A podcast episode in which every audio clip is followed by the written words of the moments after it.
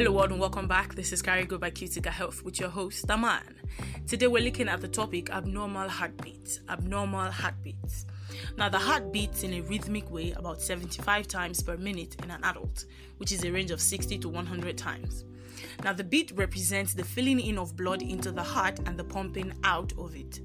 So, if a doctor listens for these sounds with a stethoscope and the rhythm is lost or the heart beats much slower or faster than normal, it is described as an abnormal heartbeat or arrhythmia. Now, the heartbeat is coordinated by a series of electrical signals generated in the heart. So, if there's a problem with these signals, it leads to abnormal heartbeats. And now let's proceed and look at the types of abnormal heartbeats. So, heartbeats can be abnormally fast or slow. A heart rate greater than 100 beats per minute is called tachycardia, while the heart rate of less than 60 beats a minute is called bradycardia. Now, examples of these abnormal heart rhythms include number one, atrial fibrillation.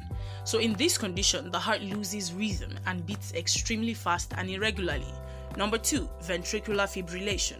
Now, the heart beats in a chaotic, fast way in this condition and can lead to death. Number three, sick sinus syndrome. Here, the electrical generator of the heart is dysfunctional, causing the heart to beat very slowly. And number four, heart block. This is due to damaged or diseased tissue blocking transmission of electric signals in the heart. And now, onto the causes of abnormal heartbeats.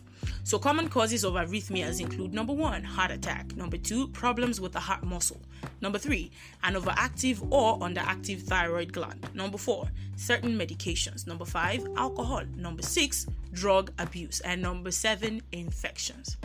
And let's look at the symptoms of abnormal heartbeats.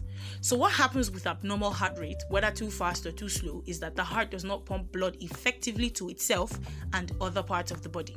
Now, this causes symptoms including number one, lightheadedness, number two, sweating, number three, fainting, number four, feelings of impending doom, number five, a racing heartbeat or a slow heartbeat, number six, chest pain, and number seven, shortness of breath.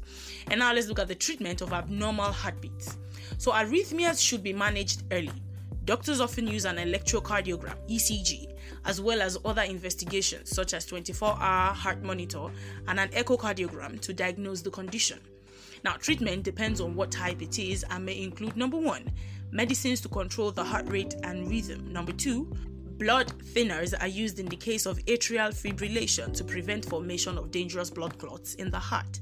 Number three, defibrillation. This involves using a defibrillating machine to deliver an electric shock to the heart and restore normal rhythm. And number four, surgery, which includes inserting a device to prevent and treat abnormal rhythms or a procedure to burn off areas of the heart that trigger abnormal rhythms. Thank you so much for joining me today. That is all I have for you. Now, for more information on health related topics like this, simply log on to www.cuticahealth.com. That is C U T I C A health.com. And for more episodes like this, find us on your podcast platforms like Spotify, Amazon, and Apple Podcast at Carigo by Cutica Health. I hope you always stay alive, healthy, and kicking. Don't forget, this is still Carigo by Cutica Health, and I am still your host, Aman. I'll see you next time.